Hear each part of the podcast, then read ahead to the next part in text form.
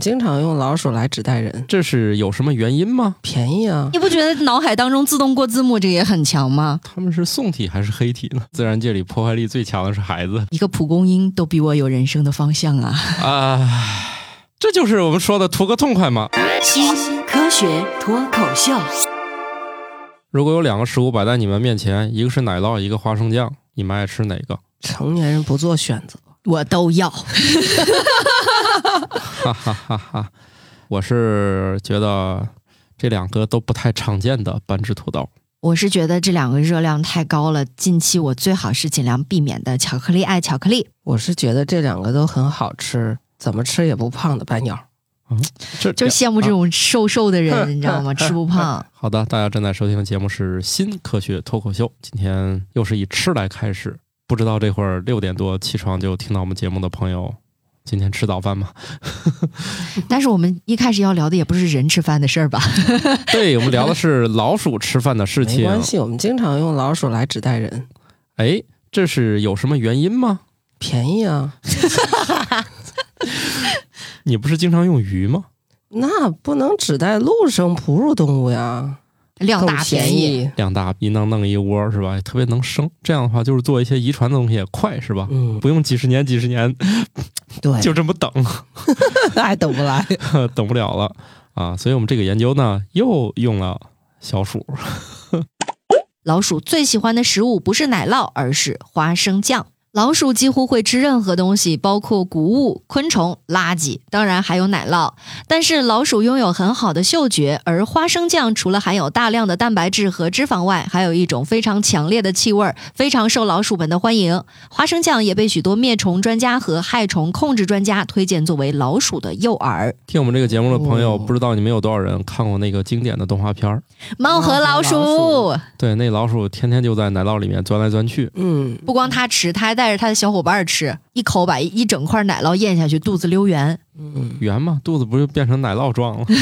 哎，各种形形状吧。啊，咱这儿不太有吃奶酪这个习惯啊，我们嗯能接触到最多的奶酪应该是那个汉堡里加的奶酪片儿，嗯，对对对，芝士片儿就是大家比较常见的，或者是披萨上面的那个最后对的撒的芝士哈那，能拉丝的，啊嗯或者你吃意面往上撒点那个粉，嗯，奶酪粉，对，这各式各样的奶酪，真是你到了爱吃奶酪的国家，你发现其实种类还蛮多的啊，嗯各种各样的。其实花生酱我们这里吃的也不太多，更多的是芝麻酱。花生酱也确实吃的不多嗯啊我，就想起来那个冰激凌上浇麻酱的，那冰淇淋上那个葱油拌面味儿的那个冰淇淋很好吃啊，哦 对呀、还有臭豆腐味儿是吧？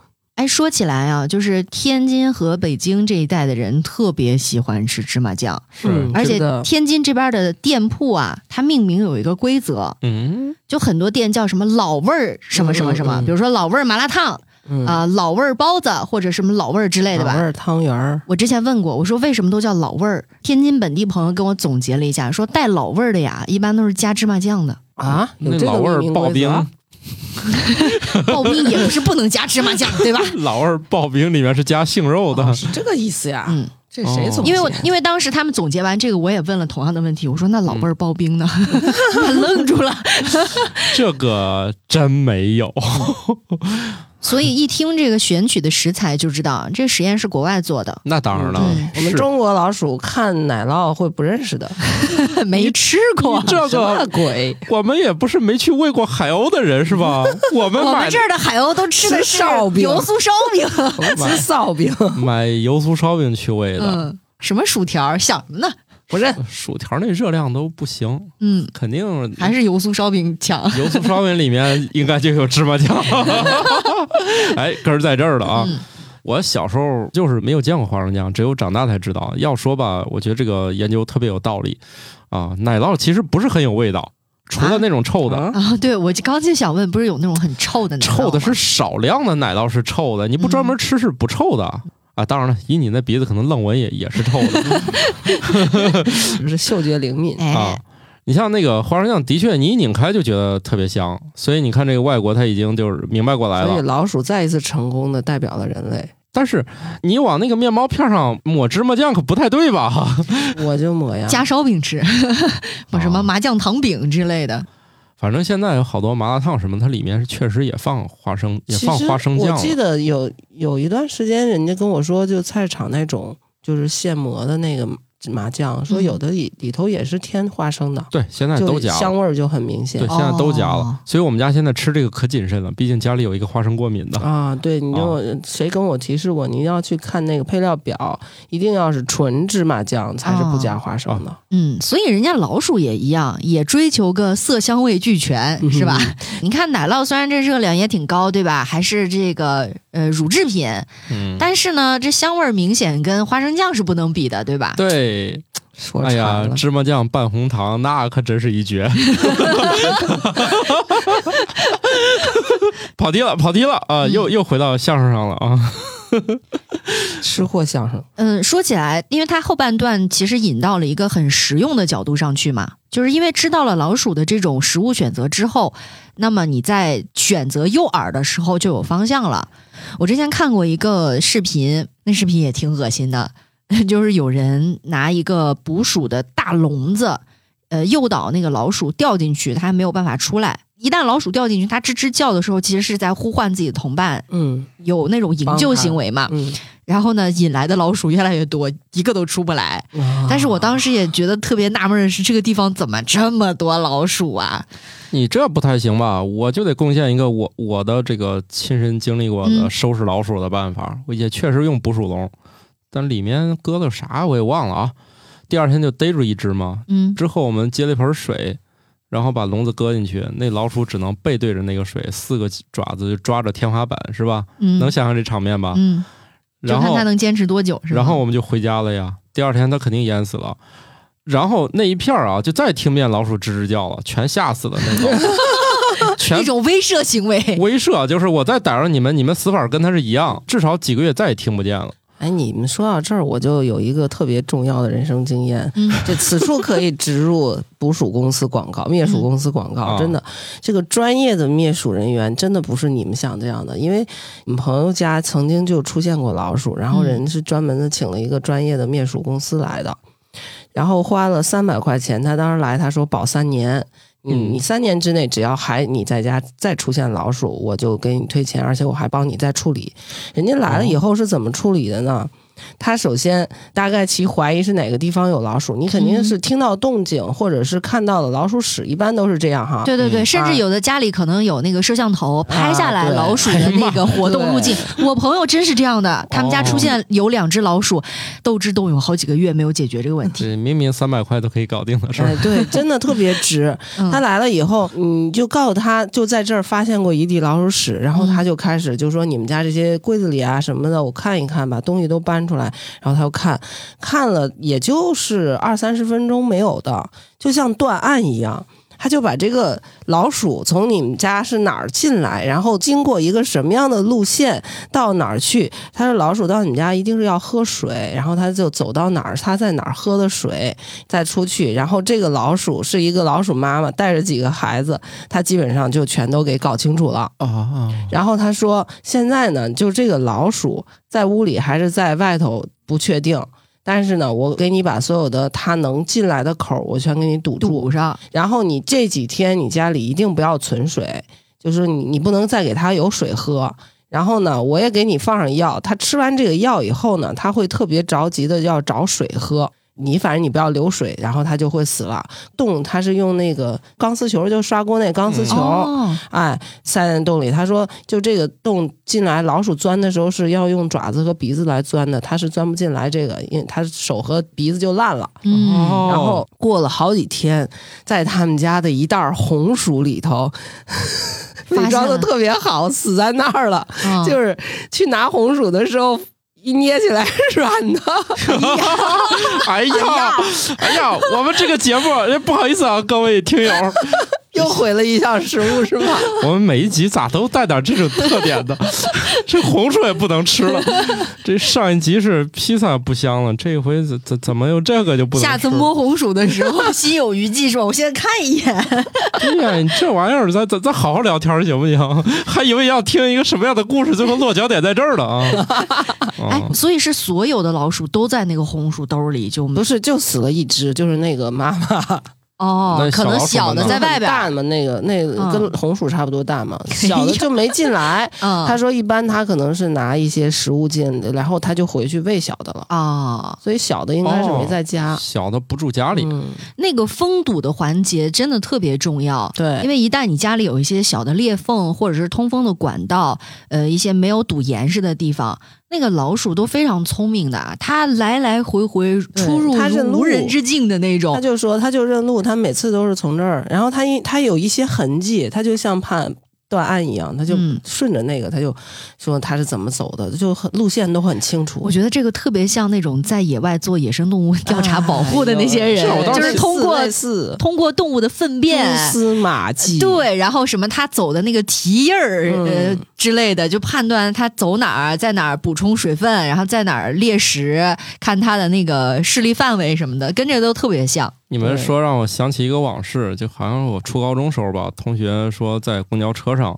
然后有人就报警说他钱丢了，然后警察上车看了一眼说这个车上没有小偷，扭头就走了， 是吧？我感觉 虽然工种不一样，但我脑海中觉得刚才他说这个事儿就跟这个很 像，人家进来看一眼说这车上没有小偷，哦，人家那个职业就到这儿了，如果是肯定当场就知道是谁了。嗯是包括看很多 的影视作品啊，或者说是那种身边真有这一类工作的，比如说从事刑案啊等等这样的工作 人员，他们就说自己有的时候会有一种直觉嘛，啊，有的时候也说不准，但可能就是这么多年的工作经验让他。 就是一眼看上一去下就子能就判反断应很过来多了事情，他可能不知道是哪个细节啊， 但但是他就哦激活对了他脑子里的那个， 当时我同学说震惊的说不出话来了，这就是专业的力量。 他说就看一遍，人他家就说抓十几年的小 嗯偷，跟你那能能有可比性吗？ 好的，那大家可能刚才脑海中出现了很多画面感，下面我们就再说一个跟画面感有关的一个话题。如果你可以轻松的在脑海中看到一行行字幕在滚动，那很可能是拥有一种少见的联觉，叫做字幕联觉。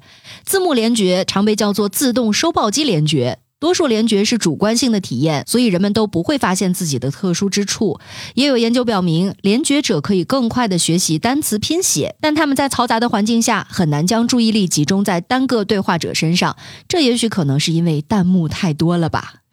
这是不是新时代的新现象呀？这个会不会是由于见过字幕，脑海中才有哎字就幕？是嗯说，以前对啊咱们看电视没有字幕，就最早的时候，那没有字幕的时候，恐怕就不会有这你种听。而且我觉得以前你像那种文盲，我觉得也不太可能出啊现，这种那情那况，那是肯定的，因为他连字儿都不会写，啊，是不是？但你听人家这个名字起的还挺有年代感，自动嗯、收收报机，，我都不知道这玩意儿是个啥东西， 是嗯不是那个打密码那个滴滴滴什么长短的那种？是吗？那这也太有文化了吧！我们知道这这个呢，哎呀，你把我问住了。总之，因为他后来就起了一个更有现代化的名字，叫字幕联觉嘛，嗯，所以就没关心他之前那那名就儿是。说是在古早没有字幕这个东西的时候，他们是像收报机那样子的联觉感对觉，。应该是它跟有没有字幕没关系，就是肯定是有一群人，你跟他说的时候，他会有脑子里面就文字过字幕了脑子对里会有文字。哦他脑子中就是一直过字幕，他一直翻，一直翻字因为我幕。知道联觉，你像嗅觉和味觉的联觉很常见，嗯嗅觉和视觉、色彩的联觉，或者和听觉的联觉也是有的。对对，所以以前看那个叫什么《中华小当家》那个动画，嗯，嗯嗯菜肴被烹饪出来之后，哇，那个现场的画面又是鲜花了，又是什么闪光，就是嗯在那种有嗅觉或者味觉联觉的人脑海当中，可能真的是这样的，对对对就是开始放烟花了。 所以像你这样嗅觉、味觉这么敏锐的人有没有 呢？没有，好好像没有这种太感觉强烈了，已我经把其他的给遮住了，对是我吗？嗯我印象当中应该是科幻小说吧，写过一个神奇的人，他就是说所有的饭店看见他呢，都绝对不敢偷工减料，他的嘴里吃这个东西不是味道，而是形状。他说他可以吃啊出是三角形。还是什么形状，然后他就知道这个食物有没有糊嗯弄他，所以每个饭店看见他都会用最好的东西给他做。他不像你是用灵敏度，他是降维打 击了，他给直接做成那图个形化，对，它给做成数字图表了嗯，啊。这还有一部分联觉是不是存在于那种呃，经常在描述一些数学能力很好的啊人身对上？比如说他看到一个几何图形，脑子里面出现的是公式，或者说看到一个公式，脑子里面是几何图形。这种玩意儿不是是叫学霸吗？但是你不觉得就是脑海当中自动过字幕这个也很强吗？嗯，那可他能们有点 吵。对呀、他们是宋体还是黑体呢？编辑 的他可能编辑的毛病他，可能没有想过，对，是衬线字体还是非非衬衬线字字体？啊，对对对，这样一问他就没法联 觉了。 他从此以后，他的联觉治好了。这胡子是塞被窝里还是放被窝 外头？又来了。 对，白老师这下半场咱俩就可以走了，他自己就能白扯俩小时。 但是想想这样的人也挺痛苦的呀。刚才不是也提了嘛，就是如果有很多人在说话，或者他在一个公共场合，周边都是人很嘈杂的时候，他就真的是被弹幕攻击了。啊，就是信息过载啊。嗯， 这不叫 DDoS 攻击 吗？服务器被直直接接给崩掉对了，哦 访问者过多无法响应。宕机了在那儿。哎，我觉得这确实是以前我确实听说过，比如看这个数字觉得有颜色的，我也觉得好神奇，觉得这玩意儿跟是不是那种脸盲有点类似啊？它就是始终无法跟名字和脸对应起来，也就是说每个人都是联觉者，你看到这个脸就知道它叫啥。哎，不对，这可能不算联觉，你这是捋捋图，像记忆吧？你捋一捋。就这意思吧。你像我就特别缺失啊，看谁的脸我也记不住。 这这个以前肯定看那电影是吧？那个周杰伦演的，跟他爸说我眼睛不太好。后来他爸发现他只是车开的比较快。那头文字 D，过啊去可能你这么一说呢，就容易挨打。就现在一说呢，科学家说，哎，活儿来了，咱研究研究这个，嗯，是吧？白岩老师就兴奋起来了，哎，又有活儿了。我不研究脑科学， 太复杂了。就是就说类似吧，啊，嗯，不是说这个现象很少见嘛？我特别好奇，听众里面有没有就脑海当中出字幕的， 我就是在听我们新科学脱口秀的同时， 满脑子都过字幕。哇，你这觉速得度得咱多们这快么啊！吵的节 目，这样的听众受了 吗？也是哈嗯，，他们可能这类人主动不听博客，就是不是这类用户，哦受不了啊，信信息太多了。息太多。但是我有我一有这毛病功夫，我看小说不 完吗？对，用文字打败文字。 看小说总不弹字幕了吧？但是我有个现象啊，我看那种中文普通话很标准的电视电影，我也会看字幕，就是不看难受。对，因为看字幕快，就是你在他这句话还没有说完的时候，你已经知道他要说什么了。对，甚至我感觉不看字幕，我已经不能往下看了。我我也是觉得就太慢了，说那种是绝对是中文普通话那种，嗯绝对没有就是你障歘碍的一眼你就知道他要说什么，然后你就可以去看他的表情啊、他的表演啊嗯嗯这样一些东西。哦，因为视觉阅读捕捉的速度是要比声音要快的，而且你看一句话，你也不是看的完整的一句话，对吧？你基本上看几个字儿就你知道关键字就可以。以了哦，。也是也是嗯，你看现在你去看那个现场演的话剧，其实也带字幕，它也完全是那对个普通话表演，也都带字幕。对，而且你会忍不住要先要去看字幕，我在福建农村见过那种办喜事的那种，也是招待大家看戏。我的个天呐，那个戏那个草台班子竟然带字 幕，可震撼所以现了！在字幕已经是标配了。标配了，就是那种村里那种礼堂，你懂吗？嗯以前可能会放个电影，或者是是是家族的那种开会嗯或者村里开大会都开在大会儿啊那。种室内，哇，真的是竖着两溜儿，就是弄两个液晶屏，唱戏还在那儿翻字幕。你说以后脑机接口成熟以后，会不会就是直接下一个插件儿在脑子里，就大家说话的时候，你脑子里就可以弹字幕了？也不你用脑机接口吧？嗯，《流浪地球》我不知道大家看了没，中间有一个设定，就是它有一个同声传译系统，嗯你戴一个耳机，嗯不用学习互相之间的语言了，嗯我随时随地都在转换。嗯，嗯，比如说我对面是一个俄罗斯人，他在跟我说俄语，然后耳机里面我听到的直接就是实时转译的哦我一直不知汉道语，。我一直不知道那，我以为就是有个同声传译而已。你的意思是，它实际上是人工智能同声传译的？对，哦，就是那自动接收、实时传递。这个应该可能不会太多年了，一直在研发这个东西，嗯就是尤其还 AI 介入之后就更快了，嗯如果你是有这方面呃能力特殊才能。 呃特殊才能的，欢迎帮我们节目以后配字 幕，啊在脑子里飞一下字幕。对，顺带敲一下嘛。 啊，不用啊，不用啊，我们现在都有自动语音转录了啊、嗯啊，不用害怕啊。下面来聊几个既神圣又沉重的话题吧，嗯，还不太容易做得到那种。长久以来，人们认为古埃及人将尸体制成木乃伊是作为保存死后尸体的一种方法，但最新的研究发现，这可能是个误解。古埃及人使用涂抹尸身的材料，可能是为了使身体变得神圣。我们可能又点中白鸟老师的爱好了，他又是那种因果之间的这种关系了，对吧？过去认为你先神圣，我才能给你弄成木乃伊，现在看起来哦我给你弄弄成木乃伊，表示你去那边就神圣了，哦，这点我还没想到，你提醒我了。感觉这是属于白老师喜欢的话题。这个，呃，我就喜欢讨论这种因果弄不清楚的。嗯，但是我记得以前也是好奇嘛，了解说做这个木乃伊，它不光是说身上要抹这些涂料，还要分好几个罐子，把什么心肝啊对脾肺掏出肾来掏出来就分开装。嗯，意思是说每一个都能有有一个对应的效果吧？嗯意思是度过那个传说中的冥冥河的河时候能怎么着的？哎，那可复杂了，嗯这个工艺手艺，在之前我去看了一个木乃伊展，一次能给你看好几十个，嗯那花样可多了。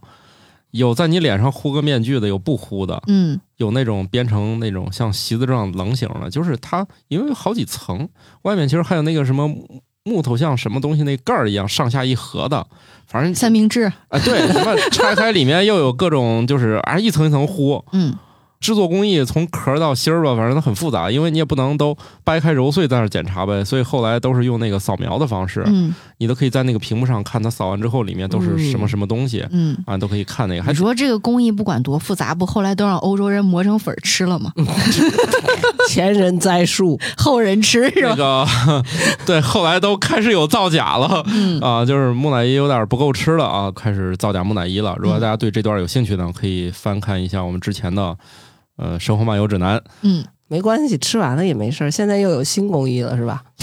新工艺就是听起来有有点花钱，点贵，毕竟现在发射一次得多少钱？毕竟现在上太空还是按那个克算钱的。这个现在去太空重量还都不是以像坐电梯一样，里面能坐十三个人，不是论个儿啊，还是论你肯定是多吃胖一斤。嗯，好吧，大家可能猜到了这个新工艺呢，我们得上天。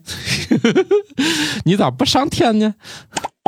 如果在火星上死亡，到了晚上尸体就会结冰，细菌停止活动。由于没有细菌分解，软组织仍然安全，可能会成为火星上的木乃伊。但是呢，火星上没有地球大气层和磁气圈的保护，辐射会进一步破坏尸身。就是说，你成木乃伊挺快的，但是吧，这也挺容易消散 的。对，哦很快就还得 抓紧吃。阿姨过不去了啊！ 你你不是你你把它送那儿做成这个，然后你还得取回现在来主。要问题不是不够吃吗？ 都被欧洲人吃完了。问题在于一个你也没钱送过去，没这个技术，现在不是钱的问题。嗯我跟你讲，我看完这条新闻之后啊，我脑海当中出现的都是那个火星救援，马特达马特达蒙蒙不是在火星上种土豆吗嗯，？ 对，啊 现在就感觉种的全是木乃伊。嗯呃，好的吧，但是他回来的时候也不好携带，这就是个问题了。所以建火星基地非常必要了，把人运过去吃啊！把爱吃这一口的人送 过去，完美解决了制造和销售的问题。妈呀，生你你产听听，你们都在说些消费什么反人类的话题？ 的全生命周期服务，讨论都是一些特别未来的话题，嗯就是可能现在我们涉及不连了。接过去和未来。主要是这个技术还不成熟，但要成熟我们也不敢聊这个事儿了，因为他真能去 啊，是吧？别看聊呃最欢啊，主要是不能去。 呃但是这样，我觉得大家真的有机会去火星上工作、旅 游。什么呀？这啊但是得考虑死在不道是儿不的是问题，。以往都是在考虑说怎么种土豆，对吧？对。那现在呢，你就可以稍微没有那么多焦虑了。啊，就是如果说真的你碰到了一些风暴啊，或者说是什么通讯断了，啊你还能的这留个个补全给尸，是吗？对你落个全尸还更神圣 了。好安慰呀、也不用什么掏内 脏、装罐儿、对，糊泥、啊加壳儿、嗯， 一件木乃伊，也可以，就只 要把速冻罩木，乃伊。只要把罩子打开这对于濒死的我是一个安慰。啊、这就是我们说的图个痛快嘛 啊。好的吧，你有能力在火星消散之前，咱还是说说这个植物界在地球上是如何消散的吧。嗯当然了，它这个消散不意味着生命的消失，而代是表开始。新的研究发现，蒲公英的种子并不是一起脱落，而是会在不同风向的作用下释放。迎着微风那一面的种子最容易被吹走，其他种子则会老老实实待着，直到风向改变。不过也有例外，孩子的一大口气或者剧烈的大风，仍然可以把蒲公英所有的种子吹向同一个方向。也就是说，每一粒蒲公英的种子都知道自己要追随的风向，最后各奔东西。说明这个自然界里破坏力最强的是孩子嗯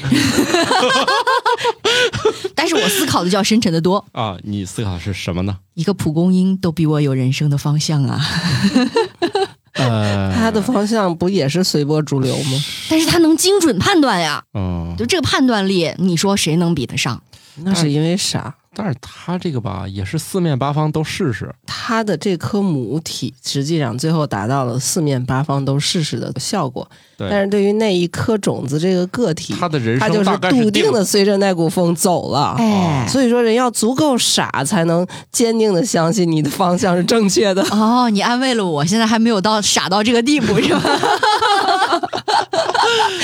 啊。这个实验其实就是把蒲公英绑钢丝儿上，来回挪挪方向，然后找风吹呗，可能绑钢人丝儿吹呢还是什么管儿吹找之找类机器的？吹的。你人哦这个，你 这个绑钢风丝儿力，上，对他拿钢丝儿来把握一下方向，哦，戳到上面扭一扭嘛，对吧？啊三百六十来度回旋转，来回拽一拽啊，啊。他把那个蒲公英粘到那个钢丝儿上，好来回哦这样去改变方向啥的。嗯，哎，说人吹这个事儿啊，如果说是有一些学过播音主持，或者说是有那个练声练气经历的话，会知道中间有一个环节呢，就是练你气息的匀和长，就要吹气。比如说你的嘴唇前面，你你放一根手指，或者说放一个纸条，让它尽量保持一个角度、一个方向，哦尽量长的时间。这样的话，就是你的气息更长嘛。我就在更想，嗯稳。如果用蒲公英的话，这也挺费的。所以你们那 直个吹播音主持专业附近的那个草地，是不是都是都薅光了。 没有啦，就是有小孩儿的地方，这个确实存在不了。所以自然界破坏力最强的还是小孩儿 吧。 蒲公英一把揪住，使劲儿一吹，嗯，嗯管你是想要选择哪个方向，这跟啊我妈不要你觉得，我要我觉 得。跟妈妈怎么想没有关系了嗯，啊。它其实就是说，那个微风从侧面吹过去的时候，就会带走这一溜儿的。只不过这个应该植物学方面还有个专门的名词，这个史云老师给我普及了一下，反正就叫算了，我记不住了，不重要。 就是意思是，它就不能一次全部都送走，哦，鸡蛋不能放在一个篮子里。对，它不能一次送走，只不过它也是有条件的。它要是一个风向太猛，刮台风过来，嗯连根儿拔起了也也别想那么多了，嗯走吧。植物生存的智慧啊，就是让孩子去到四面八方。植物都知道去哪儿了，那我们也考虑怎么吃植物的问题。不过呢，有点小意外哈。除了啤酒和酒精饮料，你可能真的不知道哪些食物含有酒精。据研究，面包、橙汁儿、水果和酱油等看似人畜无害的食物中，都含有一定量的酒精。其中，发酵时间较长的面包的酒精含量可以高达百分之一点九，橙汁的酒精含量可以达到百分之零点五，而成熟的香蕉甚至还有百分之零点五的酒精。最惊人的是，酱油的酒精含量可以高达百分之一点五到百分之二。虽然这些食物中的酒精含量不足以让你醉倒，但如果大量食用，仍然会对健康造成影响。因此，在开车或者需要保持清醒的场合，一定要谨慎选择食物，以免对自己和他人造成伤害。正经人谁喝酱油啊？ 我就在想，不齁的慌吗？啊，我就想起来，我们前两天我们同事他母亲感冒了，去卫生院输液，然后一开始给他输了一天头孢，后来那个医生就说，要不然你还是换阿奇霉素吧，说因为在家吃饭不知道吃哪一口就吃到酒精 了， 哦，就达到了那个叫“头孢就酒双流的，样说走就走”的效果。对，后来就给他换成阿奇霉素了。呃，现在有这个情况。呃，最近也不知道是不是一个都市传说吧，嗯，就说现在有些那个饭店里面调凉菜可能会加入一些止泻的，类似于抗生素的东西啊，啊，嗯哦，因为凉菜本身特别容易变质，哦引起一些肠胃的不良的反应。嗯，可是好多抗生素吃完才会拉肚子的呀，啊，所以人家会选嘛，嗯说不定他这之前的个工体作是差异很大的呀。有的人吃完不拉肚子的，止泻的，对有些人来说就是导致腹泻。你这不能这么较真儿。比如说，他今天的菜是百分之百中招，加的菜降到百分之二十， 虽然这二十是由药物引起的，好嘛他都百分之百中招了，他还不扔是吗？ 这个是传说还是真的有这样的？嗯，最近有这样的新闻，但是还没有被完全破解，因为嘖双方各执一词嘛。那酒店都说这样了，酒难店道说还尝不出来？员工个人行为，他们自己往里添加的。员工说我们吃饱撑的吧，我们掏钱给酒店买这个，嗯，就反正还是各执一词。但是这个消息啊，我小时候就听过那种都市新闻嘛，嗯说查出来有那种地下黑汽水厂，他们往里说你你这卫生不达标，喝了拉肚子怎么办？老大爷说我家止泻药了，就小时候新闻里就有 这个。啊、对，啊，当然不提倡啊，这纯纯纯粹科技与狠活儿。所以那个新闻最后就是告诉大家，这种我记不清了，是氢钠霉素还是啥？说你这个，呃，确实存在说食物中含酒精的情况，大家在，对呀、人家去酒店吃饭可能就是喝酒呀，但是它就不是主动摄入嘛，就不是啊，但是双硫能量反应是一样的呀。哎，对，所以你可能存在一个情况，你要吃凉菜，凉菜里有这个，你又去就啤酒了，只能说明你这个身体可能就是对于这种量来说，可能没起什么巨大反应，啊、运气也不错，但是它风险也是存在的。所以结论就是去酒店不要点凉菜了。那不行，那乐趣不就没了吗？那你说这个徒增焦虑啊？哎，我们又毁了一个菜是吧？这不是一个菜，哎，我我相信啊，就是说咱不能把这个餐饮想的就那么的吓人啊，就是说卫生不过关，那个呃科举与狠活儿，呃，我说的是那种不好的科举与狠活儿，那它确实存在，但它我认为它不是一个普遍现象，它还是一个说，哎，为啥要曝光它呢？肯定这行为是违法操作，对不对？嗯？而且应该相对来说也是极少数的嗯个别的行为、另啊。外，大家我安慰一下大家，其实吃的都是预制菜的，里面谁给你整我这总些玩意儿？觉 得这个事情从现现实角度很没有什么效啊果。这就仿佛是什么呢？就有人传闻你在那个凉菜里面加某种兴奋类的物质，可以提高销量，嗯，它是一个都市传说。可结果有人他真这么干了，那就把自己给坑了。首先你加入了非法的药物，对吧？嗯，啊，其次它确实也没有传说中那个那个效果啊嗯对我是啊怀疑会没有这个效果。对他有的人他可能就是自己想的，他瞎整，可能他也达不到那个效果，然后最后也由于非法把添自己加。整进去了，啊，至少得拘留，就这个事儿嗯，啊还是回到这些含有酒精的食物吧，啊。因为尤其是一个，我记得前几年大家老在讨论，就是那个蛋黄派嗯，有没有酒精的问题。那个 这个嗯好像很多人现身说法测嗯出来了，是呃，吧确确实，呃，而且交警自己有那种视频，自己吃一 个，当场测出来哦了。 科普是吧？本来对是是，确实能测出来，这种就属于可以相信他有了、嗯啊，对嗯因为它由于广泛的这个，那我知道藿香正气水里肯定是有的，那它是明确有的啊，它就配套瓢里就有嘛。啊嗯然后还有一个大家都知道，就是那个吃荔枝是几乎是会被测出来的，是嗯，吗？啊哦，这我不知道。而且大家都其知实道很多面包都是有这个发酵的对过程的。啊你一发酵它就含酒精。嗯当然了，这个研究也提到了，你在烘焙过程中肯定是有一部分破坏了啊，但是嗯它还是会残留一些。但是你知道有一种啤酒叫比窝，就是我们之前俄罗斯的节目应该也提到过，嗯这种啤酒它就是用面包来发酵制成的，所以你想，它就是一个酒精的来源啊呃，它不是，你可只能说它是一个呃糖分来源。啊，就是哦对，就是它的工艺当中，它发酵就就是会产生酒精嘛，所以这样想的话，你像那些呃面包片儿啥的，是不是放空气几天，除了变干，如果嗯条件合适，是不是也能产生酒精？没有的，空气面当包中烘烤烘焙的时候，酵母菌就都死了呀。当啊然，空气中也许有野酵母但菌是啊。发酵是要求的条件应该是一个不是耗氧环境吧？然后你们还得去是试高试温那种吧那种黑麦列吧，嗯。哦，那个面包本身闻起来就是有酸味儿。但我是他是在说放在就是烤好的面包，然后放在那儿还就继续发酵，我觉得这这个个可能性不大吧。可能性不大，可能会被杂菌但是很污染多。水果确实好像坏的过程就很容易发酵。对哎对是对，是哎，是尤其是橙汁儿，对吧？完整的水果好歹能从它的外观、嗯表皮判断有没有就是已经糟烂的那个对状态，对但是要打成汁儿，你看不到的时候，啊对其实很容易就误食。况且是吧，那种甜美感已经遮住了嗯，那么微量的酒精因味为它儿。熟的都过了，嗯这个时候就不得不要为我们的另外一位老师打一广告了哈，嗯慕容老师的果汁儿那些酒，其实酒精那种感觉，确实尝不出来。非常非常尝不出来。像我嗯这种不喜欢喝酒的人，就比较喜欢喝对那他个。用了大量果泥酿造的这种，如果你技术过关，很难察觉到里面有很多酒精，所以，哎，喝的时候还是得慢慢喝 啊。它真对的不是果汁儿，以前都说果汁儿可能是给小孩儿喝的，对吧？你就是做小孩儿那桌。 啊现在呢，呢，我们有成年人的可以饮用的果果汁汁儿了，大家可以去还含酒精，呃，对，可以去成都、深圳，还有北京，对吧？马马马上上有北 京马上有 北京，去找亚克部落酒馆儿啊，对大家可以选择果泥系列，对。特别嗯，好喝。 莫老莫老师，你要听见了，记得给我们节目这个结一下广告费。用酒来抵吧，这叫什么？这叫碰瓷儿广告。碰瓷儿广告嗯对啊！我们先给打了，给不给钱再说吧。嗯，不给钱，下期我们就胡说八 道， 下次就说不好喝是吧？呃，那就没有下回酒喝了，我们也是会很慎重的啊。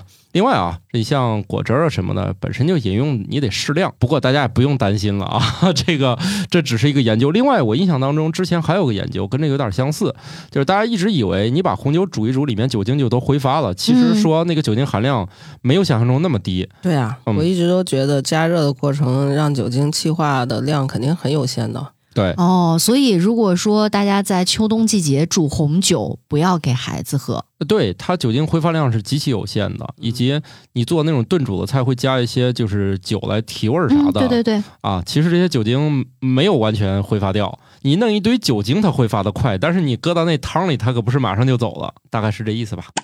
位于英国德文郡的一座公共游泳池，采用了一种独特的方式来保持游泳者的体温。这个游泳池安装有一个洗衣机大小的数据中心，可以用泳池的水为自己降温，然后用余热帮助泳池的水保持水温。你看，这个就是一个特别有意思的消除碳足迹的设计啊。但但是为什么它这个弄得那么像永动机呢？是吧？它那个热量的消耗又怎么算呢？就类似于我现在一个数据中心，它不是得散热吗？嗯，然后呢，水冷用什么水呢？泳池的水。对啊，就是泳池水流进去，然后把嗯热量带走，然后它产生这个热量再回到游泳池，泳池不是需要一直加热吗？要不嗯你那些水不就游不成了吗？就特别凉。嗯，所以我觉得这个挺好的呀，以后数据中心跟游泳池，这有点像以前热电厂都养非洲鲫 鱼，是吧？这这个反正都是用水嘛，啊循环农业啊，啊不，这是循环泳池。我觉得这个特别有意思，就是这件事儿在工业界其实就是一个老老很老的一个热交换嘛，嗯，就是很老的一个节能技术了。就是烧水。呃，对，就是你像他刚刚讲热电厂，热电厂有时候热水出来去给暖气，嗯，嗯、或者是给那个就发酵的地方，可能都已经五六十年前就在一直在用了这一种节能技术，但是用在一个就是很现代的一个机房和一个游泳池，泳池一个跟人直接关联的这个，就让人觉得很新鲜。嗯嗯，你像之前微软好像还往海里扔了一大组服务器，就直接用海水给它嗯啊嗯直接就冰镇了，嗯，也是有的。所以水冷本身也不神秘，就是哦、我觉得我记得那个《流浪地球》里不是还专门致谢了曙光，就是曙光给他们提供的那个水冷的、那呃，个量子计算机是吧？对啊，嗯，对，有一个抽出来的那个火嗯镜头。还有这一说呢啊。嗯啊又有一个可以植入广告的地方哎，，对，而且那个里要面广告费他、啊他当时提到了，就是北京的那个跟服务器、啊就处于说是亚洲最大的水冷服务器集群、对啊，提嗯确到了实这样就一是点。现实中也是。呃，跟服服务务器也是在那北京的，对对对，点 cn 那个跟服务器吗？不是吧？它主要是指的硬件吧？哦，因为那个我点儿 CN 我还真见过点儿 CN 的全国总，就是那个跟服务器，我去过他们那个在机北京房啊、吗？是在北京，哦就是那个机房里存的，就是全是点儿 CN 的所有的，就顶头的那个跟服务器在中国嘛，哦，所以这也是我们那个域名安全的一套东西。好哦了我，听成了玉米安 全。我说你们的节目一定要上传到那么安全的地方吗？上升到玉米上吗？ 玉米也是一粒儿一粒儿的，那吃就好了啊。他暂时没有拿玉米存数据的计划啊， 太科幻了。 好，下一个，有机和散养鸡群在室外生活，更有可能接触到野生鸟类的疾病。仅仅因为接触外面的土壤，它们就可以从其他受感染鸟类的粪便中感染病原体。如果经常有大风天，则更容易感染弯曲菌。也就是说，刮大风会让散养鸡生病。 终于可以 吹来的病，可以让小鼠先休息一会儿，换成鸡，换成鸡上。这就是这老祖先给我们这个说老话说的还挺好，这嗯个刮风确实容易生病。人家说的是鸡，哦，人家确实禽流感毕竟给人传的概率还是比较低的。没有，它这个推论来自什么呢？刮大风说明天气有变化，对不对？一般都是降温，降温了之后呢，鼻子里面的外泌体，我们上上期不是提过吗？外泌体的这个数量拦腰截断了啊，然后呢，那外界的细病菌就更容易侵入了，嗯你也容易生病。嗯，这个逻辑通，所以老祖宗说的很对啊，不光在于人，鸡也是啊。另外，嗯他们主要是也是在地上来回爬，对对对，它接触的是土壤，就是刮大风。你想，比如说前一段时间我们这个经历了好几次的沙尘天气，嗯，那个沙尘当中，它就肯定裹挟了很多的细菌呐、病原体之类的。对，嗯它沉降到土壤里面之后，对吧？这个别的地儿的鸡一踩嗯，又感染了。远距离传输病毒，嗯不，过大家也不用特别担心啊，我们吃了鸡，多数都不是散养 的。对， 想吃散养的可贵 啊。呃对，所以这专门就是给养鸡场。看的。对，这是一个专门做给有机和散养鸡场看的研究，给好他们解释一下他们的鸡为什么突然就病了。就是好好的。我们这个鸡圈里也没有生病的鸡，它们怎么嗯突然就都倒下了呢？嗯，嗯风带来的， 风刮嗯，风刮的。吹病了， 哎，真的是经常以前有一个形容词说这个人非常的病弱，是什么？刮个风就倒，对吧？很有道理啊。不是夸人比较瘦吗？嗯，对呀、这瘦通常跟弱是联系到一起的嘛，那放现在就是夸人了。也没 死有机了吧？ 现代现代人既要又要，不但要嗯瘦，还得要壮。给我整就是体脂低，哦，肌肉量足，就是李小龙那种是吧？有线条，那那你们可得刻苦努力练了。我们俩都没有焦 虑，我们没有外貌焦虑，就这样了。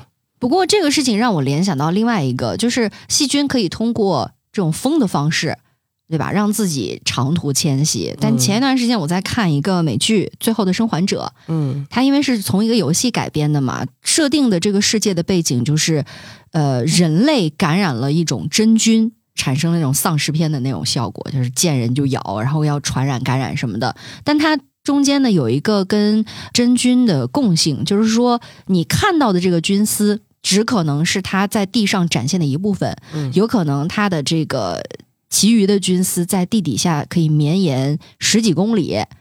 所以说你在 A 这个地点触碰了一下菌丝，可能十几公里之外的另外的它的那些分支上都有感觉，就有点像你落到了一阿凡达个蜘蛛网上去，嗯那个小小的震动可以让另外一头的蜘蛛迅速的反应过来，然后那些被感染了真菌的人嗯就来群了全都涌过来了。我们说实在的，不是明明在聊鸡刮大风生病，怎么就人就怎怎怎么就那个什么了？就会让我想到自然界它有很多方式，你看似一个不动的东西，它有各种各样的方式去传递自己的信息，嗯然后进行互相的联系。嗯对，有一些人类感知不到的信息传递的方式。对对对，对我最近看了一个那个呃书上就写，其实我们就是人体内的这些细胞通信方式也是多种多样的，它们之间的联系，甚至还有无线联系， 有 WiFi 是吗？啊有 WiFi 吗类内似置 WiFi 是吗类似就是身体上很多地方之间的连接，不是光靠神经啊、血液啊，它也会通过无线信号来传播， 还挺神奇的。哇，我的细胞在发 电波 那种感是不是得觉。把外置 WiFi 关了呀？ 对，要不影响这个，所以你 让他看们，想太 多。对，所以以后我慢慢的会发现，老祖先的智慧都很好。这个妈妈说了，这 WiFi 夜里得关，要不睡不好觉。 然后我们现在嘲笑的很猛，过了二十年，科学家研究那玩意儿果然影响我们睡觉。哎所以现在就说 了，你现在不听我的，二十年后你就知道 了。 对对，妈妈让你穿秋裤是有 道理的。啊，对，以后肯定能研究出来这个秋裤到底有啥道回理。家把你嗯 WiFi 关了吧，哎我就不关了。说起来，妈妈让你喝姜汤也是有用的。对，它不光是个热水的问题，现在有好多这个食物，它食疗，不光中国喜欢研究，外国科学家也研究。我见过的啊，至少有姜、枸杞、鸡汤、茶叶，嗯，还有吃蓝莓好的，吃葡萄好的，你看反正各种各样啊。你看那外国研究那食疗劲儿也可猛了，啊，是嗯的，这个全天下的伪科学研究的东西都是类似的，并没有国籍之呃分。你也不能一棒子打死，他们发的呃也都是正经刊物，但是看看谁赞助了，是不是这对个呀经销商？有嗯有看看的，审稿人啊，看看影响因子啊，你看看，看看有没有你撤稿啊。你你跟我在小红书怎么遇到的这些用户有点相似呢？嗯我跟他说发论文，他就问我是不是野鸡论文。你说是 Nature，他说 Nature 也能撤稿。 那说的没错，好的，有这种质疑精神很好啊。对对对对对。那我们最后还是说几个跟吃有关的吧。 动物不能自己合成类胡萝卜素，在动物体内发现的类胡萝卜素，要么是直接从食物中积累起来的，要么是通过自身的代谢反应部分改变的。人工添加类胡萝卜素不仅对鱼类的健康和生存起着关键作用，对人类也有好处。也就是说，养殖三文鱼鱼肉的颜色来自于在饲料中添加的类胡萝卜素。白岩老师现在出去吃日料还会点三文鱼吗？不会，因为啥？因为三文鱼快灭绝了呀，哦，这个我还是第一次知道，和我想的答案不太一样啊。我一直不然呢？我就是觉得吧，我还是钱花亏了，我不嗯能买那个吃这个，是不是？淡水鱼的寄生虫风险要大很多。它这个事儿就是，嗯，我们一直都说这个颜色是怎么来的，你会发现它这个和那个虾外面那个颜色，虾生的哎虾是没有颜色的，哦，对熟了才红的。我错了，哎，那火烈鸟那个是不是？嗯，对，啊它嗯因为我就记得它得通过吃虾啥的、那个，那对，哎，那所以虾应该得有吧？不是吧？它是前体吧虾青素吧？前体物质，然后它又合成了吧？对其实我是知道，因为我们实验室总养鱼嘛，是是有些鱼是你要给它喂一些带色素的这个饲料，它才会限量的。这个在、哦就在热带鱼观赏鱼的圈子里应该是常识。人也一样啊，你要是炫那个砂糖橘，或者说是吃胡萝卜吃多了，啊你也是小黄人儿。也啊，嗯、幸好我也不太爱吃胡萝卜。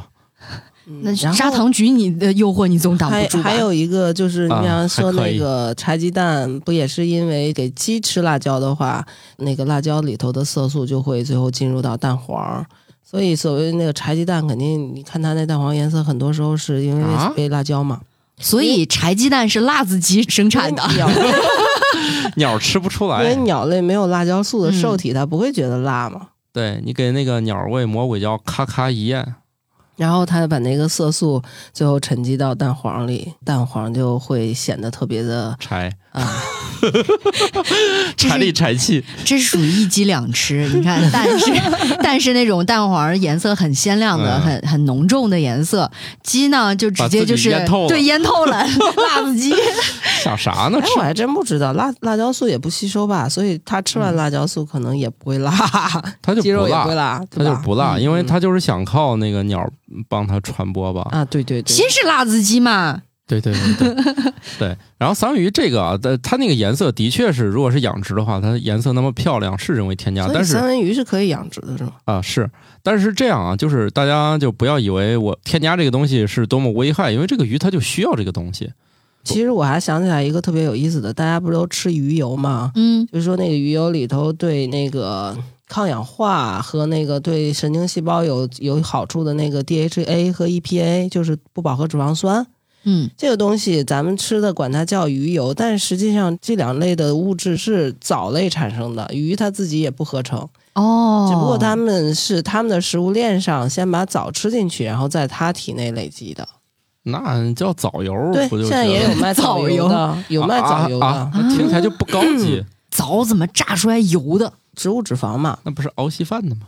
哦啊、你花生油不也是油吗？哦，也对哈、就所以其实藻油，哎呀，这好像又可以插入广告了呀。嗯嗯，这也有因为藻本来就是生产出这种不饱和脂肪酸，嗯同时呢，它又不像鱼，鱼在它摄食的时候会，尤其海洋深海鱼类会有那种重金属的累积嘛，嗯，对，所以反而是藻油提取的话，它那个脂肪酸里头各种其他的杂质更少一些，哦，没有而且中间商，对，没 有中间的不赚差价嗯，啊，不没有非法添加物。嗯啊，的确是我之前看一本书，也是关于我们怎么能让黄油更好吃，我们就去理解，呃，这些牛吃点啥，然后我们怎么想办法让这个黄油更好吃，我们去理解它在中间到底发生了啥，是哪些东西影响了这个最终的风味儿。嗯，我人类嘛，反正一看现在就属于早就过了温饱阶段，开始开始进行折了，腾了，开始折腾了。以前弄熟就行了，嗯有的吃就行了，现在就是不停的折腾育种，搞事那情。现在那种藻油的产品多吗？很贵有吧？吗？我记得现在有些那个就那种保健品，它卖的上头标的就是提取自什么藻类什么，有这样的。以前经常买的时候我，我注意过，有的就是说是从鱼产生产提炼的，但是我们什么去除了重金属，有的甚至于就直接说我是藻提炼的。嗯哦，使用百岁老人肠道菌群啊，智商。 又想起这梗这样了说嘛，藻多好看呢！嗯，啊！又是周二一大早给大家又聊上吃了啊。那我们盘一盘今天节目都回了哪几样吃的？又要课后总结了是吗？有意思的科研新动态。晚年保持社交活跃度可能是长寿的关键。根据四川大学华西医院的研究人员所做的一项研究，每天、每周或每月社交的老年人，比那些社交最少或根本不社交的人更有可能长寿。该研究调查了两万八千五百六十三名中国人的数据，他们在长期研究中被询问了有关社交习惯的问题，答案分别是在二零零二年、二零零五年、二零零八年、二零一一年和二零一四年提供的。参与者被问及他们多久参加一次社交活动，其生存情况被追踪了平均五年的时间。研究发现，人们社交次数越多，死亡的可能性就越小。研究的作者表示，频繁参与社交活动与寿命的延长时间有关，强调了社交对老年人的重要性以及对其健康的积极影响。与朋友和家人共度时光可以缓解压力，并鼓励人们更加积极地参与体育运动，从而延长寿命。用表情符号表达情绪的人，比用表情符号掩饰情绪的人幸福感更强。在这项研究中，研究人员观察了使用日本最受欢迎的表情符号键盘 C Magic 的1289名参与者，研究了他们如何使用表情符号来表达情感或掩盖情感。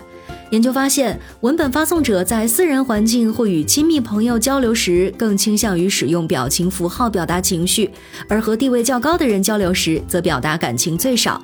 此外，研究还发现，仅当情感非常强烈时，参与者才会使用负面表情符号。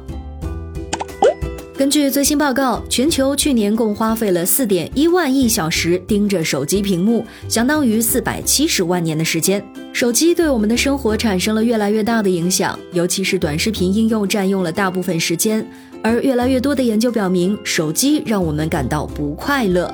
去年四月的一项研究表明，将每天使用智能手机的时间减少一个小时，可以让人减少焦虑，更满意生活，更有可能去锻炼身体。现生的犀牛都有一只或两只角，这是它们自我保护和争斗的重要武器，可以用来抵抗捕食者或与同种其他个体格斗，甚至与人类战斗。而远古的犀牛多数不长角。喝咖啡会提高认知功能，同时提高警觉性、记忆力、反应速度、工作效率和积极性。咖啡中含有一种精神活性物质，可以阻断大脑中的神经递质腺苷，因此导致其他神经递质，比如去甲肾上腺素和多巴胺，会随着神经放电而增加。我国重庆某警犬大队成功训练出了中国第一批缉毒松鼠，这很可能也是世界上第一批缉毒松鼠。虽然松鼠的体型比狗小，但是它们的嗅觉十分灵敏，可以检测到狗无法到达的地方。这支英雄小队里的六位成员是魔王松鼠。训导员称，他们将训练搜爆犬的技术运用到了松鼠身上，效果奇佳。当松鼠发现毒品时，就会通过抓挠的方式告诉人类。松鼠的工作年限也很长，人工圈养的松鼠寿命可以达到十五年，并且在出生后几个月就拥有了成年的活动能力。吃得少，干得多，这样的打工鼠谁不喜欢呢？在陕西岳阳城考古发掘中，考古学家发现了中国历史上第一个冲水式厕所，距今已有两千四百多年。这个厕所由室内厕位和房外排污坑两部分组成。虽然上半部分破坏了，但陶便器的下面是个斜槽，又连着陶弯管，其位置又在室内，所以肯定要冲水。这是中国历代工程考古中发现的唯一一例侧类遗存，也是我国考古发现的第一个冲水式厕所。地球的引力是不均匀的，就像地球本身不均匀一样。在赤道附近，你的体重会比靠近两极时轻一点儿。那我们这节目就到这儿吧。由于老师的抗议，我们的总结环节突然就结赶束紧了。下课，赶紧下课。好的，拜拜拜了。拜拜。新科学脱口秀由生活漫游指南制作播出，节目依然在进化，欢迎提出您的建议，请在微信添加好友，搜索小助手“生活漫游指南”的拼音全拼，加入听友群，用脱缰的快乐和天南海北的朋友们漫游吧。